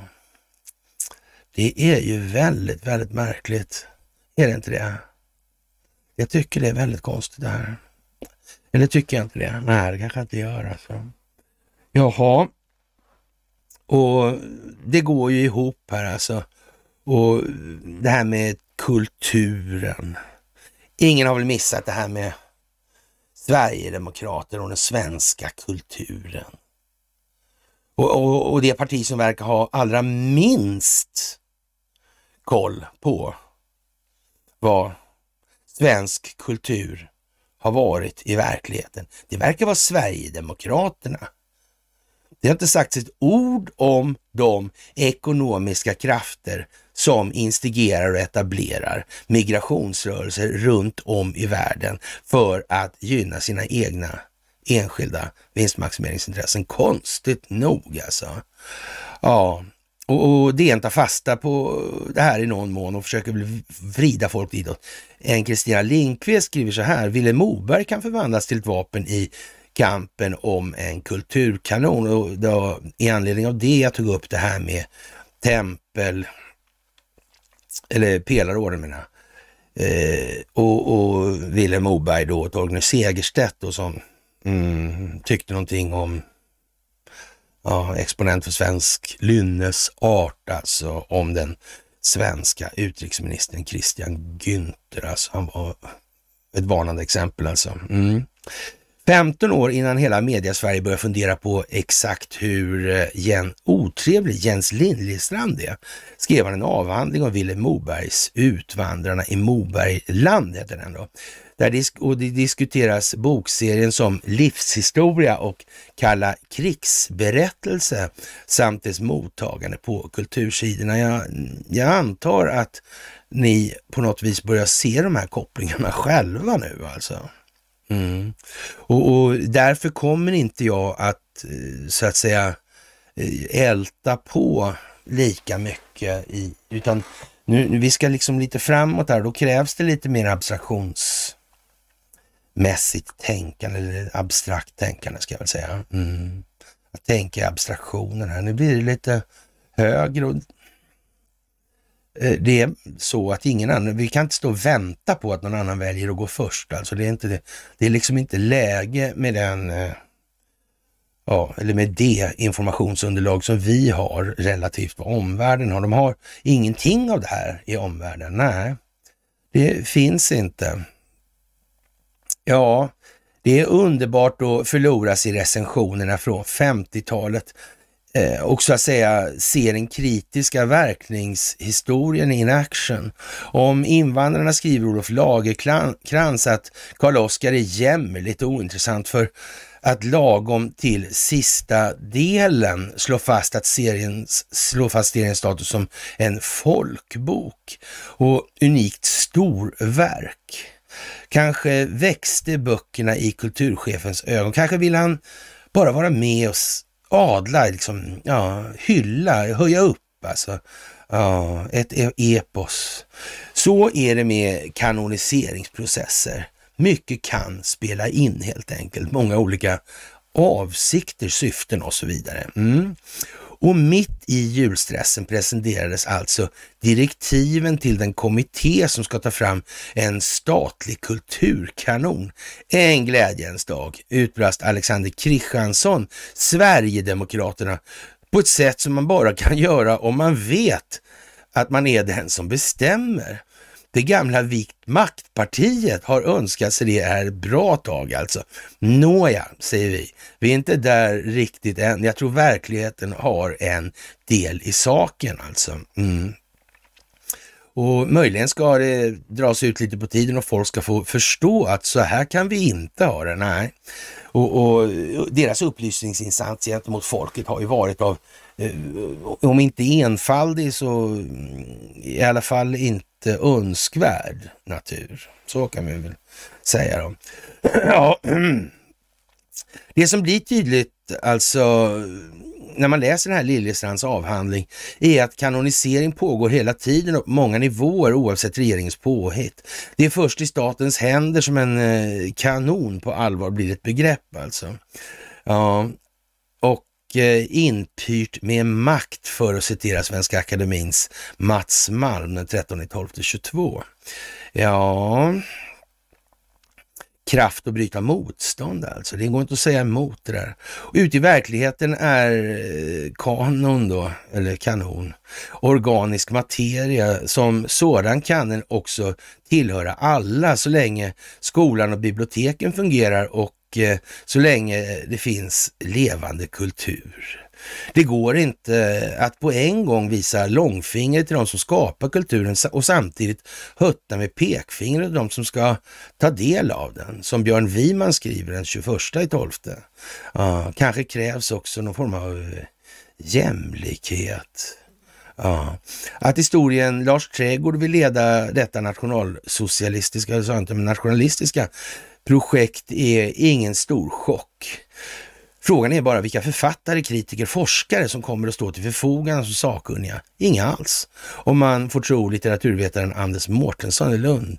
Jag känner hundratals välkvalificerade personer som kunde komma i fråga, men ingen av dem skulle ta i detta uselt motiverade uppdrag med tång, skrev han i fjol i Kristianstadsbladet och vi antar att han därmed underskattar människans girighet eh, kapitalt. Jag är inte lika säker, skriver skribenten här då. Folk älskar att skylta med sin egen smak. Tänk att få göra det inför hela svenska folket i en ändlös skrytparad, som Aftonbladets Karin Pettersson uttryckte saken. Vilka det än blir så sätter jag mitt tangentbord på att Moberg kommer att finnas med på statens lista över sanktionerad läsning. Kanske inte läsningen i den meningen som den har tolkats. Det kan ju vara till exempel det här med Rid i natt. Va? Jag tror vi har en, det hänger en sån där tavla där. Jag vet inte om ni kommer ihåg den här alltså. Eh, en liten ryttarinna där som får en pergamentrulle där och rider natt ja. Mm. Låt budkavlen gå. Mm. Vad var det för någonting då? Var det ledning till vidare ledning och upplysning kanske? Mm. Mm. Ja, kanske det. Kanske det. Mm. Ja, det där är ju konstigt. Som Liljestrand skriver har Karl-Oskar och Kristina nämligen blivit en del i en gemenskapsproducerande föreställning om att vara svensk och invandrare. Mobergs epos tycks rent av ha ersatt historiska fakta och bildat en tankefigur som kommit att forma den dominerande synen på utvandringen till Nordamerika. Hur var det med den där då? Hur var det med honom och Bismarck? Hur var det med ja, banken? Bildades inte bank där mitt i precis också? Var det inte så? Vad gjorde Oscar den andra? Uh, järnvägarna, hur var det med dem? Från Rosen och det där. Var det något med det? Jag vet inte. Göring. Rockelsa. Ja, nej jag vet inte faktiskt. Jättekonstigt. Sådär. Mm. Jaha, och eh, mm, Författaren Kristoffer Leandoer menar i sin essä Längta hem, längta bort att Mobergs bild av de strävsamma nybyggarna är inskriven i vårt DNA. Trots att den inte är särskilt representativ. Har ni sett de här? De går passande och tillfälligtvis nog på Netflix. Eller gjorde i alla fall för några veckor sedan. Många migranter var istället dag, daglönare i industrin och järnvägen. Med en sån bister urban verklighet eh, saknar en lockelse som bärs av den närmast bibliska historien om hemkomsten i ett främmande land, skriver han. I Ola La vår gamle bekant Ola Larsmos roman eh, Swede Hollow kan man få en bild av den svenska slummen i Minnesota och av de svenska migranter som sorterats bort ur vårt kollektiva minne. Ja, och Moberg, Utvandrarna är redan hyperkanoniserad, men lär ändå hamna på en statlig lista som i bästa fall är meningslös. Ja. Och i värsta fall? Frågetecken. Sverigedemokraterna har tidigare sagt att de vill använda en statlig kulturkanon för medborgarskapstest. Ja, ja det kan man tänka sig. Mm. Detta finns inte med i direktivet, men vem vet? Sverigedemokraterna är numera borgerlighetens största parti. Så blir Mobergs narrativ kring migrationen inte bara en del av vår djupaste kanon eller kanon, eh, utan ett eh, potentiellt vapen alltså. Ja. Mm. Ja. Ja, det är konstigt det där alltså hur det kan bli alltså. Måste jag säga. Mm. Och defaitismen är ingen rolig. Eller? Ah. Mm. Jag vet inte. Ja. Och mm. tänk att gamla Moberg dyker upp. Han fick inte trycka den här Riddernatt i Sverige eller vad nej. Det fanns ju någon sån här eh, Statens informationsstyrelse där. Gröna och grå lappar. Det var ju distributionsförbud. Va? Det gick inte att sätta, det vart gnäll om tryckfriheten. Ja, trycka fick man, man fick inte distribuera den. Det var lite skillnad alltså. Mm. Jaha, och eh, lär dig njuta så kan man hålla sexlusten vid liv. Ja, det där är mycket speciellt idag i Dagens Nyheter alltså. Och eh, innan man läser den här kanske man ska tänka på det här att Eh, i alla fall inte helt glömma bort det här med att ingen kan betrakta någon utom sig själv. Alltså, eh, man kan bara betrakta omvärlden genom sig själv. Mm. Och det är klart, men det här är väl ett ytterligt tappla, stapplande steg alltså. Så är det väl. Och, och, och man måste nog faktiskt någonstans eh, medräkna någonstans att det det finns en kvinnlig del i den här sexuella e- ekvationen. som Den här man skriver den här texten den handlar ju mest om män alltså. Det, det, det är inte den kvinnliga sexualitetens roll i det här. Och att den kvinnliga sexualiteten eh, i, i vart fall inte verkar harmoniera med den manliga överlag om man ska se varför finns den här artikeln ens annars? Ja. Och, och man kan väl i, i någon mån tänka sig att eh, om man ska nu eh, beröra den här sexuella ekvationen då så eh, får man väl nästan tänka sig att människan är sprungen ur naturen. Det, det, verkar väl rimligt. Vi finns ju trots allt. Så några grejer måste man så att säga, ta för givet. Eller det känns naturligt att göra och tro att människan kommer från naturen. Och att vi, men det kanske inte är sant det heller. Kan det vara därför det är det här med ufisarna? Mm. Det är gudar som landar där. Ja. ja, vi tar den förklaringen först alltså, så letar vi ja, tills vi hittar något eller fortsätter vi att leta bara och aldrig hitta något? Eller ska vi försöka gå den väg som kanske möjligen kan vara framkomlig? Ja, jag vet inte. Det verkar vara sådana tider nu. Det gäller att bestämma liksom. Mm. Ja. Ja, precis.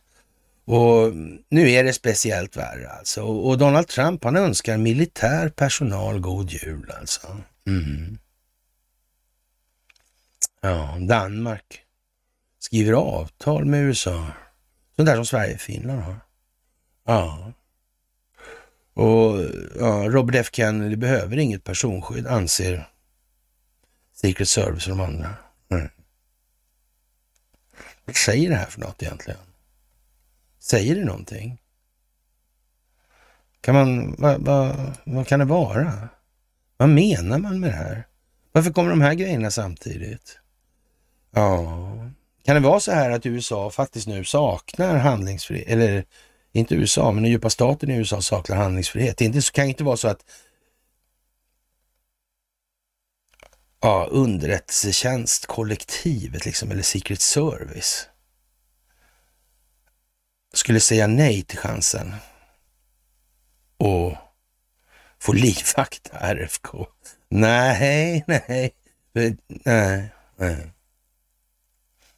Och, och samtidigt så, så, så, ja, jag vet inte. Fast det skulle ju se konstigt ut om de livvaktade på där och han blev skjuten och så blir de misstänkta igen då. Precis som de har blivit med farbrodern eller, eller ja, kanske. Ja, nej, jag vet inte. Det är ju konstigt. Mm. Så det verkar inte vara så bra. Nej. Och det verkar som att handlingsfriheten med den djupa staten alltså är, är lite begränsad då, eller vad ska säga, omintetgjord alltså.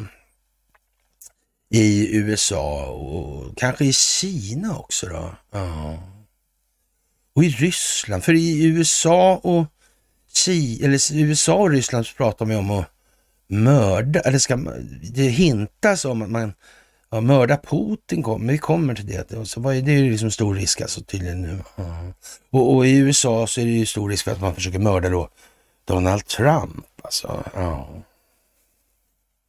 Man får väl nästan säga att när de här eh, ryktena kommer på det här sättet, i den, i den omfattningen så verkar det finnas ett opinionsbildande syfte bakom det där. Ja, det verkar ha med människors medvetna medvetande att göra. Kan det vara det? Ja. Och Kina, Taiwan. Mm. Axil löper ingen risk att bli mördad, men han, han skyfflar ju bort militärer där. Ja. Mm. Men han har skyfflat på en bra stund. Och sen i Taiwan, där var det någonting med... Aha. Ja, ja, halvledare va? Mm. Just det. Mm. Och utan stöd från den djupa staten i USA och Ryssland så blir det nog inte mycket bevänt med att ställa till det i Kina. Nej, man måste göra det här liksom koordinerat. Annars så kommer det bli jävligt jobbiga effekter. Ah, ah, ah, ah. ah. så är det. Mm. Ja, och som sagt, någon ställer frågan vad menar med Kina i Taiwan kopplat och, och ja, i, i, den globalt motverkande planeringen alltså. Och det är väl ingen större idé att låta den djupa staten behålla kontrollen över Taiwan. Nej, och taiwaneserna de vill väl kanske inte heller att det, det kan nog bara bli bättre. Ja, ja så kan det ju vara. Mm freds och demokratiutvecklingen. Mm. Och som sagt, eh, det är väl inte helt utan anledning kan vi anta då att man har förflyttat så mycket sjöstridskrafter till den regionen. Eller är det bara en tillfällighet, tro? Ja, jag vet ju inte sådär alltså. Och om huruvida då underlivsporslinet ens har skickat ut någon julhälsning. Mm. Hur ser hans julhälsning till militären ut? Mm. Ja. Har han inte gjort det, då vet vi, då är klockan rätt sent. Och då har advokaten Egerman bråttom. Mycket bråttom. Det, det har ni dessvärre inte tid med, advokat Egerman. Ni har bråttom, mycket bråttom, säger greve Malcolm där. Ja, det är lite så också alltså. Mm. Ja, ja, ja, ja. Det är ju lite speciellt trots allt. Mm. Får man väl säga. Jaha, och eh, som sagt, Secret Service säger nej till RFK då. då. Ja, RFK Junior alltså, för tredje gången. Ja. Och då kan man väl konstatera, då går det knappast särskilt bra för den djupa staten, för nu ser de jävlar ut som idioter. Mm. Det gör mm. han. Mm. Det är snudd på värt en liten teater. Ja, ja, men eh, vi får väl se vad som kommer i den ändan. Mm. Och så var det det där med Danmark då. Mm. var det tur då att de skrev ett avtal med USAs militär då? Med min... Jag vet inte. Det kanske är administration, kanske det har någonting med gränsövergångar sånt att göra, personaltransport. Jag vet inte. Vad tror ni? Har ni någon idé? Jag har massor med idéer, men jag tror vi väntar lite med det där nu. Mm, ni ser ungefär hur det ser ut, så det kan inte vara så svårt, tycker inte jag. Nej, faktiskt inte. Ja. Och som sagt, Donald Trump eh, önskar alla god jul alltså. Mm. Vi ber för säkerheten för våra män och kvinnor i uniform hemma och eh, abroad. Och utomskärs höll jag på att säga. ja, på andra kontinenter. Och vi ber Gud att guida oss och ge oss styrka. Och eh, ja, vaka över USA. Eller att vaka över oss kanske. Mm. Så det är nog faktiskt mer datorer som... Men det är ju Gud, så jag vet inte faktiskt sådär alltså. Mm. This, uh, eh, ja, pivotal year ahead. Ja. Det är liksom pivoaria, tanken här. Det, är liksom, det utgår därifrån nu alltså, ja, som kommer. Ja, det verkar ju vara ligga i tiden här, ska man kunna säga. Ja.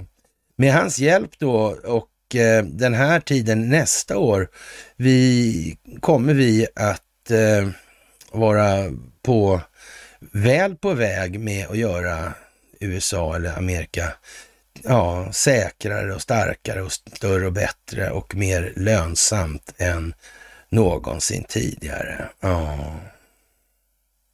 Som sagt, ja, frågan är ju om Joe Biden har hållit något sånt här tal då, jultal. Mm. Det är ju frågan. Mm. Men som sagt, om det är så att den djupa staten existerar, då får vi nog utgå ifrån att Donald Trump också är ja, commander in chief. Mm. Så är det ju. Ja. Och eh, ja, Ricky Bruch och, och Barbro Svensson dök upp på en bild där. Mm, bättre än steroider, står det på Ricky. Och eh, det handlar om röd ginseng. Mm, annars har de likadan frisyr alltså. Mm. Ja. Inte så stora liknelser i övrigt. Nej. Faktiskt. Ja, det där är lite udda alltså. Nu i det här läget. Och som sagt, medierna har sin uppgift. Danska Vino har sin uppgift och han eh, publicerar eh, ja, små, små reels med, ja, Rudolf med röda mulen nästan va? Mm. The Red Nose Reindeer då. Mm. Det vet man inte, vad kan det vara för någonting? Mm. Och Aftonbladet listar eh, ja, fyra möjliga sätt och, som presidenten hotas på. Det gäller Vladimir Putin då. Trots att han sitter på all makt så, eh, ja, och är den enda realistiska kandidaten att vinna det ryska valet i mars nästa år. Man uppger att en växande skara en växande antal militära experter misstänker att Putins regim inte har långt kvar. Han skulle i det scenariot kunna tänkas eh, fällas som en kupp då, eller en lönnmördare eller en regimkollaps eller försämrad hälsa eller ja, han kan vara borta imorgon alltså. Ja, Putin kan vara borta imorgon, säger Jack Devine, Devine och, och säger sig inte bli förvånad om, om det är element inom regeringen som i så fall ligger bakom. Ja, jag tänker om, tänk om att inte Putin har sett till att göra sig av med den här djupa staten på hemmaplan. Det är ju märkligt. Vet han inte det? Men ja. Det kanske, men det kanske inte hänger ihop det här på något vis. Alltså. Och, och, ja, i Arizona där så verkar BB39, höll på säga, ja, slutat läcka en droppe ja, om dagen, eller hur var det? Ja, jag vet inte, 61 procent av rösterna där, eh, ja, vid, vid de här eh, räkne, ja, röstcentren då, 61 procent där har tabuleringsproblem, alltså räkneproblem, alltså maskinerna. Ja, och det, det var ju rätt mycket röster, alltså det var eh, flera hundratusen alltså. Ja, och det skilde, vadå, 16 eller 17 000, vad var det för någonting? Ja. Mm. Ja, det där är ju speciellt. Det är verkligen konstigt. Ja, men jag undrar vad det ska bli av det. Ja, har vi sagt något om det där tror du? Nej, inte nej nej. Det är ju lite som det är alltså. Mm. Jaha, och som sagt Danmark gick med på att överlämna sina militärbaser till amerikanerna vid behov och utrikesminister Antony Blinken och Danmarks utrikesminister Lars Rasmussen undertecknat ett bilateralt försvarsavtal i Washington och nu kommer USAs väpnade styrkor kunna stationera sina trupper och militärutrustning på danskt territorium i tio år. USA får också tillgång till tre flygbaser, Karup, Skridstrup och Ålborg. Sverige och Finland var tidigare, är sedan tidigare föremål för liknande överenskommelser och Eh, den skandinaviska halvön hamnar under Washingtons NATO-kontroll kan man säga så här då. Mm. Det kan man ju säga. Och, och vad handlar det där om? Det handlar om någon form av förvaltningsbistånd alltså. Mm. Så. Mm. Och det är ju fantastiskt, måste man ju säga. Ja, det är mycket nu som händer och Jan Eliasson är en vattenentusiast numera, den gamle hedersmannen. Ja, FNs vice generalsekreterare. Mm. Att han är i ropet just nu när FNs generalsekreterare Hammarskjöld är i ropet, det är ju lite konstigt. Han är förresten i, han är i Ukraina-frågan. Han, han har något engagemang där som utveckling av, för utveckling av demokrati och ekonomi. Jag har gjort ett jättebra jobb där alltså. Verkligen Janne. Fantastiskt. Kenneth heter han egentligen. Ja. Janne Kenneth. Ja. ja, det där är ju lite speciellt. Mm. Och att leva med kronisk cancer, det där handlar egentligen om också det här med sexualiteten hos de cancersjuka och om det spelade någon roll i det här. Och jag vet inte, cancern som sådan är ju mycket, så att säga, ja, eh, ja, kontroversiell alltså. Så här dags. Det, det, är många som tycker att det där är väldigt märkligt alltså. Vad lever den där på egentligen? Vad hände 1931? Vem fan var han eh, Otto? Va? Warburg? Just, han hette som de där bankmänniskorna. Det fanns ju sådana svenskar också förresten. By the way. Liksom. Han fick inte han något Nobelpris? Ja, ja det var sånt ja. Ja, och tänk. Konstigt det där. Ja. Och, och mm, det där är speciellt alltså. Och till och med de här plattjordsfrågorna börjar dyka upp alltså. Ja. Och då reser sig frågan då, för, för det är inte så svårt att, att hitta det här med att, eh, de här, att eh, konspirationsteoretiker, eller, ja, det, det, är ju ett begrepp som myntats eller som tagits fram av FBI var det inte, utan det var NS, ja, de fanns ju inte. Nej, det var CIA då alltså. Och det är ju de där, bröderna Dalli förresten. Just det, var de som försvarade Wallenberg. Men, men whatever liksom. Vad spelar det för roll? Ja, det vet man ju inte. Eller? Vet vi något? Överhuvudtaget? Eller är allt bara en konspiration som ingen vet någonting om? Liksom? Vet. Nej, men är många platsjordsentusiaster och insatta i underrättelsetjänsterna opinions, underrättelsetjänsternas opinionsbildningsuppdrag i de här sammanhangen. Mm. Jag vet inte. Är de insatta i... Jag säger inte att det är på det ena eller andra sättet heller. Jag inte bara fråga, så jag reser frågan. Så jag tittar. Mm. Och det här med skuggorna i, i de här brunnarna och gamla grekerna och sådana grejer. Ja, det är ju så, eller så är det inte så. Så är det ju. Mm. Ja. Har de, är, är de artilleriutbildade alla de här plattjordsentusiasterna? Mm. Corioliseffekten och sådana grejer. Mm. Kanske inte. De kanske är, jag vet, nu vet jag. De kanske är jättebra på ja, de här styrsystemen till Polaris-robotarna. Har inte det någonting med jorden att göra? Ja. Just det, ja.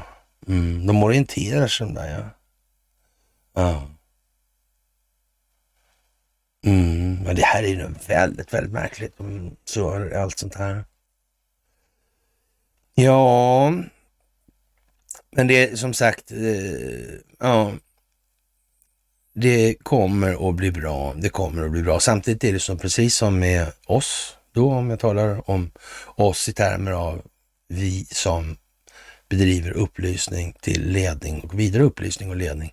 Så ja, det är ju egentligen aldrig så att vi i någon större omfattning är och stökar på de här plattjordssidorna så där. Det gör vi inte. Det är inte så mycket att gå på.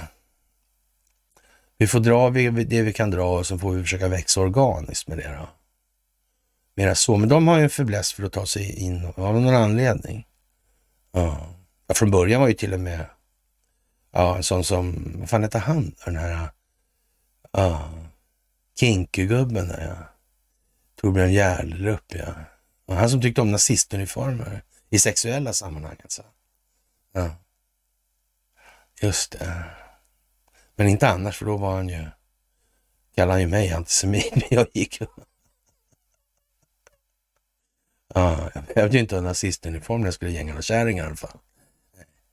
Det var ju det liksom. Mm. Kan man vara så jävla kinky som att bli nazist alltså? Eller hur fan menar han här? Eller menar han att sexualiteten inte är mer primitiv än vad hans logiska förmåga är? Nej, jag vet inte hur fan han menar. Så det är jättekonstigt det där alltså. Ja, och Holknekt vann alltså mot eh, Pontus. Ja, det var som fan. Och, och, man anar ett flöde av stämningar alltså. Ja, det kan man tänka sig. Mm. För de här eh, storspelarna som man kan lita på och spela bort mycket, va? de skulle väl kunna användas extra mycket, liksom extra mycket då, i, i penningtvättssammanhang. Kan det inte vara så?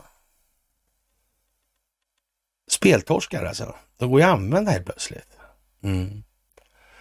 På eh, tidigare i Pontus liv när det var Cherry där, då var det ju mer en frågan om att man så att säga, skulle ja, plocka av dem alla skålarna, deras svarta pengar. Alltså. För de vart ju vita där då. Mm. Det där är ju speciellt alltså. Holknekt eh, vann alltså. Jag tycker Holknekt ska åka skateboard faktiskt. Mm. Och jag fick en idé om Lena PH faktiskt igår, men jag vet inte. Vi får se alltså. I flera månader i rad spelar han för miljonbelopp trots upp, uppenbara problem. Han har alltså stämt dem för de har tryckt på honom med reklam och sådana grejer. Det känns ju som att det, ja, lämpligt rutin helt enkelt. Ja. Spelbolagen är inga små tvättmaskiner i de här sammanhangen. Nej, det är de inte faktiskt.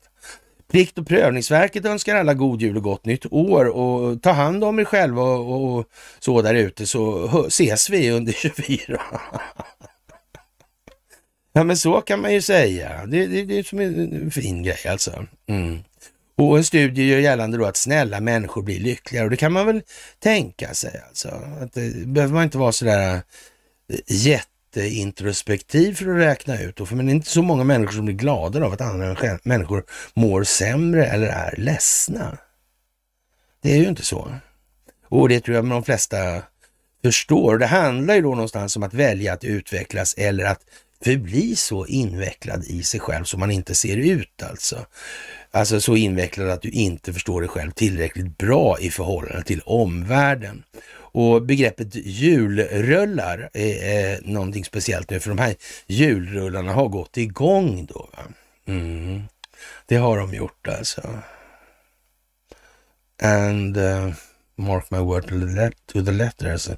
Heter det? Det det, det ett, uh, mina ord till sista stavelsen kanske.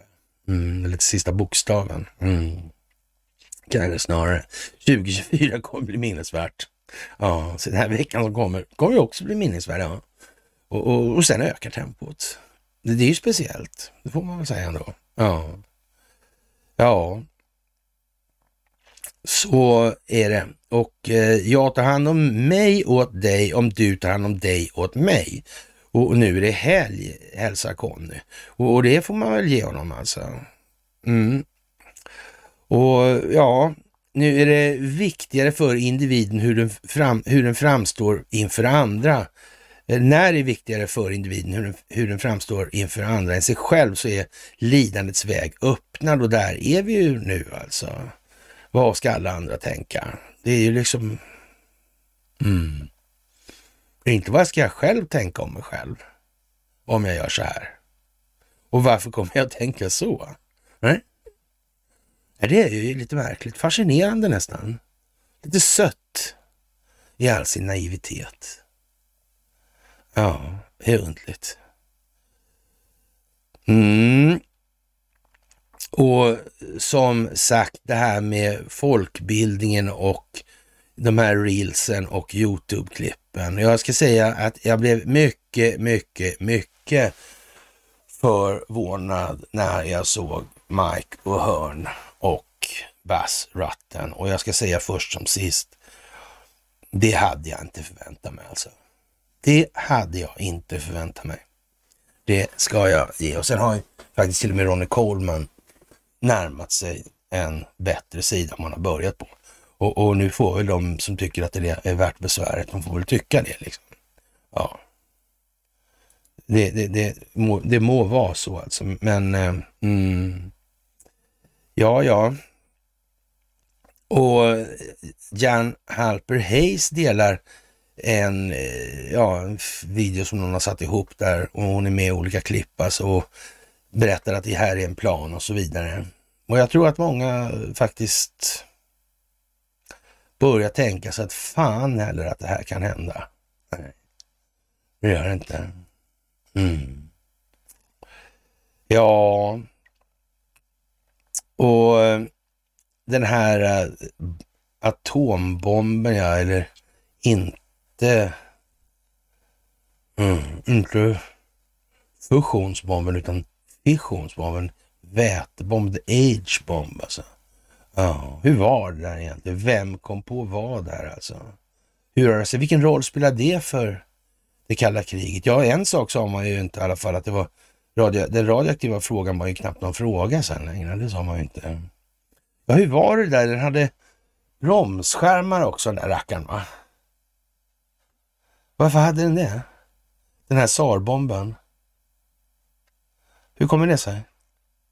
Det var för att flygplanet skulle hinna undan, ja. Så var det, mm. Det kanske de hade i Hiroshima och Nagasaki också. Uh -huh. Ja, det vet ju inte jag i och för sig. Jag har inte sett någonting om det, men det kanske de hade. Och då, då är det ju så liksom. Alexander Karelin tycker att brottning är som poesi alltså. Alla reciterar samma sak men varje, ja, alla tänker på det olika. För, ja, även om de reciterar samma sak. Alla har sina egna tankar. Det är lite som mänskligheten i stort faktiskt. Mm.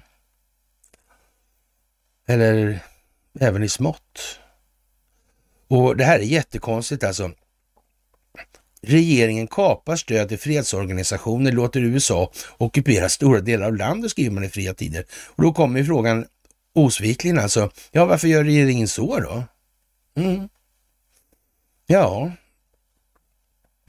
Regeringen avskaffar stödet till organisationer som arbetar för fred och nedrustning. Två ämnen som blivit mycket kontroversiella i samband med att Sverige nu istället rustas för fullt krig. Samtidigt får amerikanska soldater en rättslig immunitet i Sverige som påminner starkt om de privilegier som fiendesoldater brukade ha vid ockupation. Mm. Och, och, jag tror att den amerikanska lagstiftningen i de här sammanhangen, om man väger in den i den här ekvationen och i vårt, ja, nu talar jag för oss då, då i den meningen, så, så tror jag någonstans att det, det här ser ut att ha varit säkert innan det kommit på sig. Det gör det faktiskt. Ja. Det gör det faktiskt. Ja. Och, och idioter skriver eh, Madame Nyman här, alltså Britt-Marie Nyman. Idioter vet nytt, Ukraina vill bli kanonmat för USA. Helt otroligt att inte genomskåda. Vem styr denna agenda och, över, och ödelägga Sverige? Ja, vad ska man säga?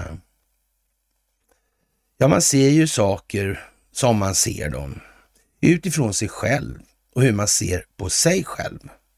Det är ju inget annat. Så de här defaitisterna, liksom, anledningen att sitta och beklaga sig och spy ut sina grejer där, det är för att man, eh, må, man må ju säga att man tycker det ena eller andra hit eller dit, men i, i verkligheten så är ju det som sagt någon form av projicering av sin egen betraktelse av självbilden alltså.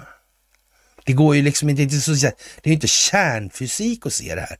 Men det känns ju ja, lite tarvligt liksom att skriva det på näsan. Men man kan ju bara säga, men du, håll nu käften nu, va? lyssna på mig. Här. Du kan inte se någonting i din omvärld utan att gå igenom själv. Det är färgat, allt du ser, allt du tycker, allt du tänker påverkas av dina egna känslor, och värderingar. Det är bara så. Det är utifrån dig själv du bedömer saker omkring dig. Så enkelt är det. Ja. Men det är ju liksom lite sådär, ja det kan man ju säga, men Ja, jag tror att det är lite grann så att bromsa det lite och ta det lite, ta det lite med sarkasm då åtminstone.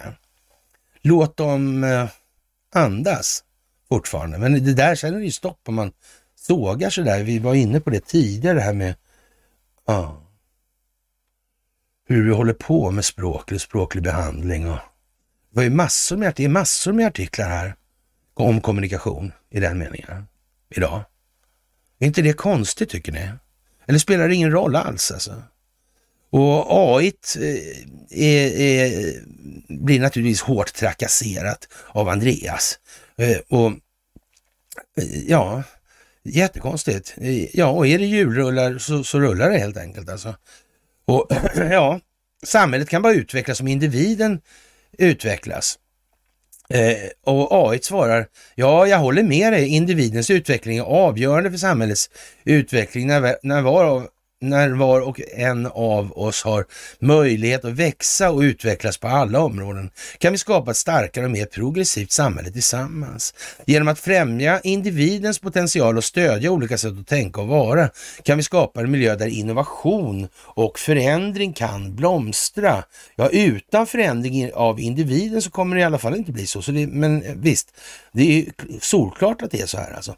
Det är viktigt att vi uppmuntrar varandra att sträva efter personlig utveckling och samtidigt stödja varandras framsteg och ambitioner. Man skulle ju tro att eh, det här AI är, är liksom mysberoende nästan. Mm.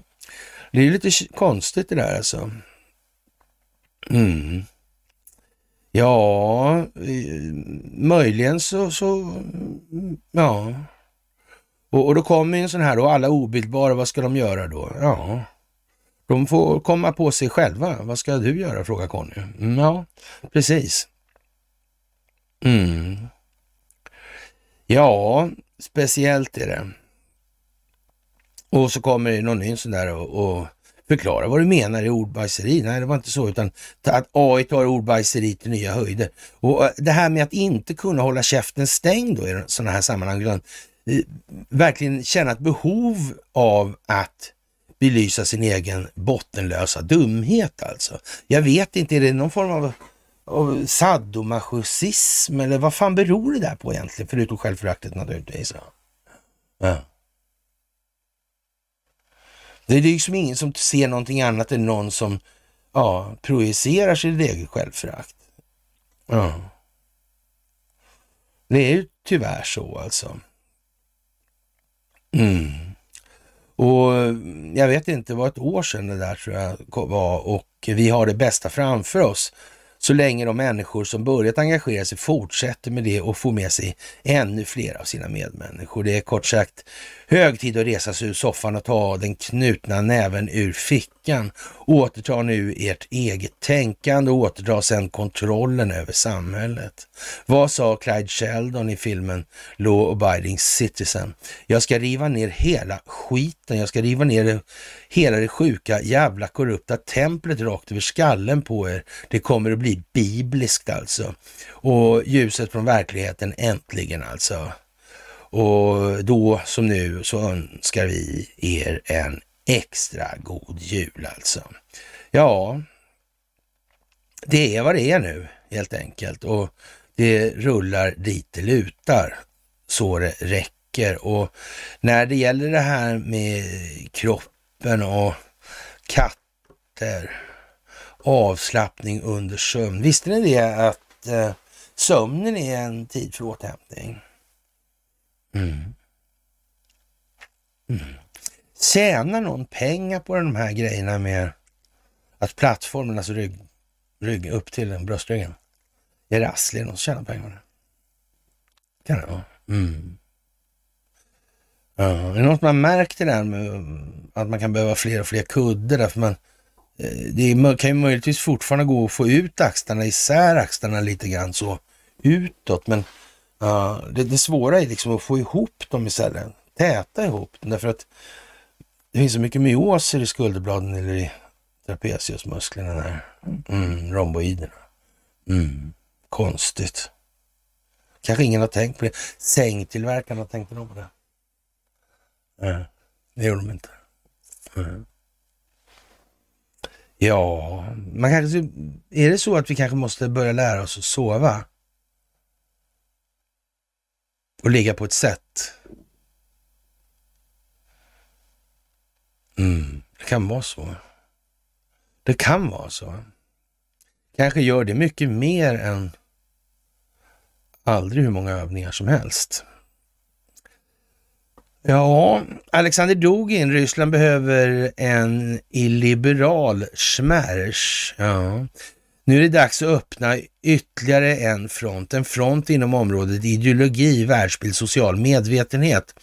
Den totalitära dominansen av liberaler i Ryssland, framförallt inom området kunskap och vetenskap, utbildning, kultur, fastställande av värdesystem för utbildning och utvecklingen måste upphöra alltså. Mm.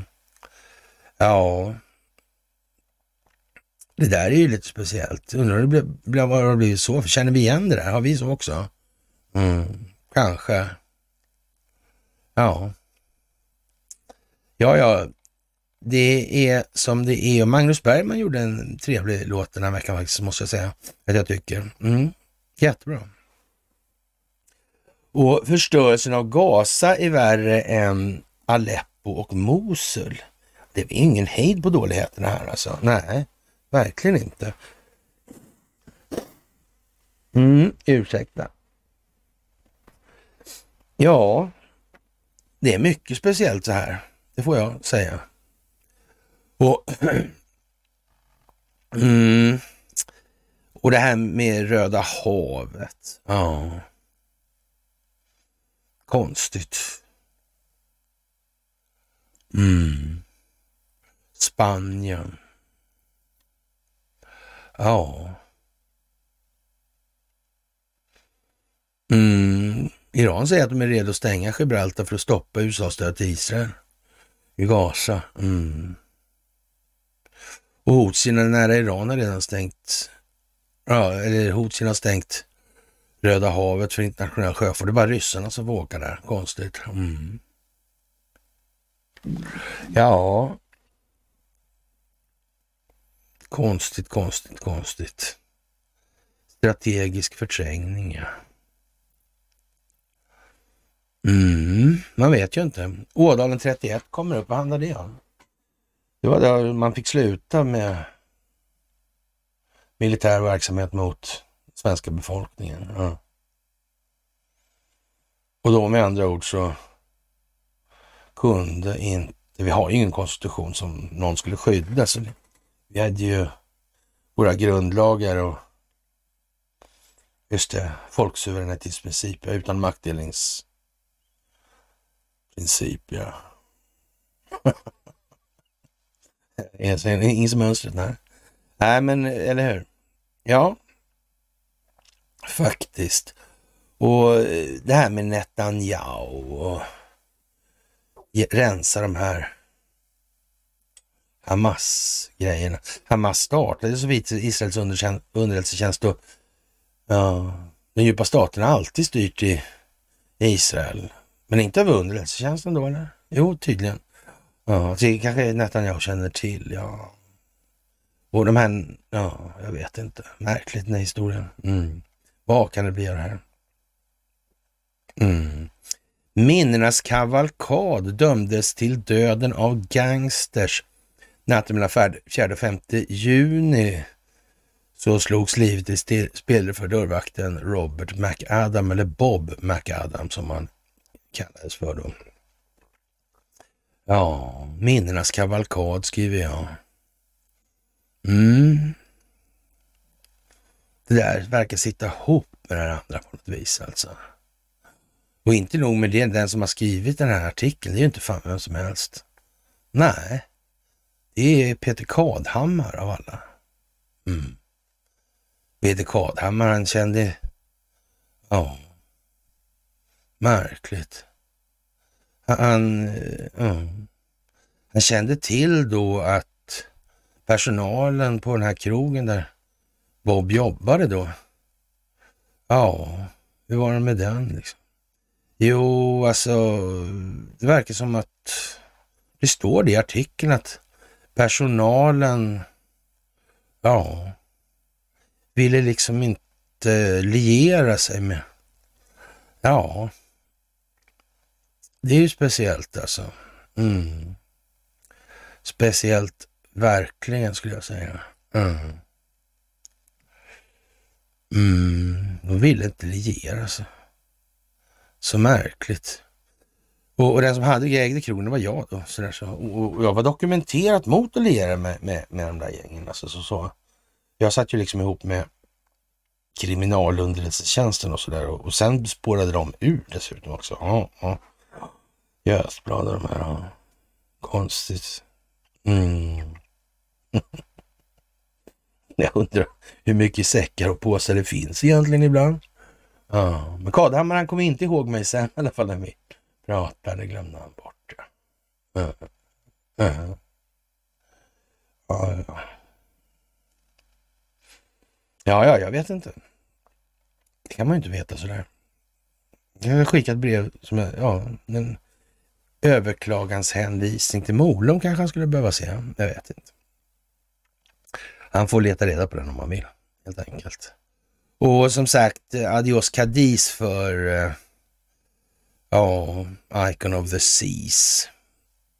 Mm, det är speciellt, får man ju säga då. Och den israeliska regeringen har fått flera förfrågningar från advokater för klienter till den sent dömde pedofilen Jeffrey Epstein för att hjälpa till och förhindra att en lista med 170 av Epsteins medarbetare släpps. Och det här är ju som sagt Ja, vad är det här för någonting? Är det hållhaksbusiness? På den här bilden är det både Netanyahu och Ehud Barak och Epstein. Mm. Ja, men nu är det väl i alla fall någon, några av de där är väl i alla fall, nej visst, han har ju gett, alla de där är ju kopplade till Investor på ett eller annat vis. Det är helt säkert, ja. Det är ju jättekonstigt. Hur kan det bli så? Ja. Mm. Och Operation Prosperity Guardian ja, i Röda havet har kollapsat eftersom Frankrike och Spanien och Italien har annonserat att de drar sig tillbaka från den här uh, kommandostrukturen eller befälsstrukturen. Mm. Ja, det där är ju lite speciellt alltså.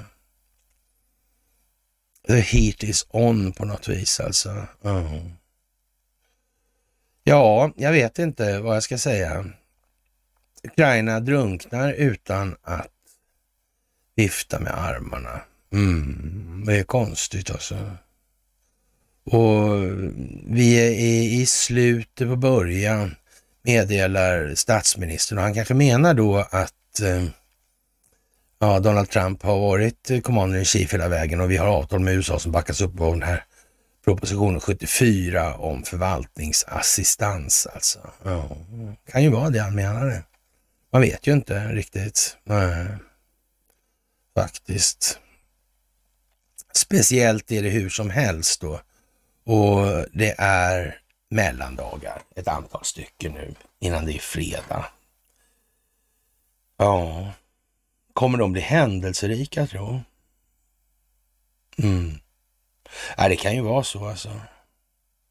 Och Northvolts förluster är 31 miljoner per eh, batteri alltså. Mm. Det kanske är dags att sluta sälja batterier. va? Mm. Fråga Harald Mix, han borde ju veta. Ja, det kanske är så. Mm. Det här gröna stålet går bra. Ja, ja. Och Jack Smith, han får fel som fan. Ja ja, det är ju vad det är nu helt enkelt. Det är vad det är. Och ja, som sagt, gröna stålet och Northvolt måste ha 28 miljarder till, ja. Ja, ja Harald Mix, ja. ja, ja, men det sitter nog inte ihop i alla fall, så det är bra med det. Alltså. Ja. Och Skatteverket inleder folkräkning. Det är ungefär som Herodes. Ja, men sådär för ja, 2023 år sedan. Mm. Lite åt det hållet liksom. Mm. De skulle skattskrivas. Ja, och Biden benådar cannabisrökare. Ja. Ja, och med det, kära vänner, så har väl eh, vi kommit varvet runt. Och Jack Smith, han har ju liksom vad han har att tas med. Det är en gangster. Och Donald Trump sa till i egenskap av president att upprorsmakarna skulle lämna platsen under stillsamma former, fredligt. Ja. Mm, det är konstigt. Ja, det är så det ser ut just nu. Och eh, ni ska ha det största tack. Och julen pågår en stund nu här. Mm. På onsdag syns vi åter och då ska ja, Conny lovat att klä, klä sig något snyggt och så. Bara till fyllest. Mm. Med någon syrlig Göteborgskommentar eller sådär, kanske lite torra sarkasmer. Mm. Med det, kära vänner, så önskar jag er en, fortsätt, en fortsatt trevlig jul alltså och börjar initiera nyårsönskningen om ett gott nytt år. Det blir något att...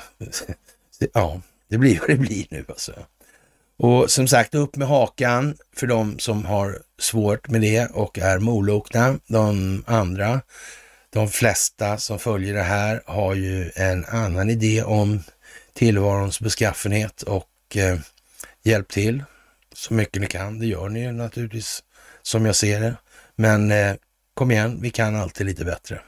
Och med det så en fortsatt god jul och ett gott nytt år så hörs vi senast på onsdag alltså. Hej!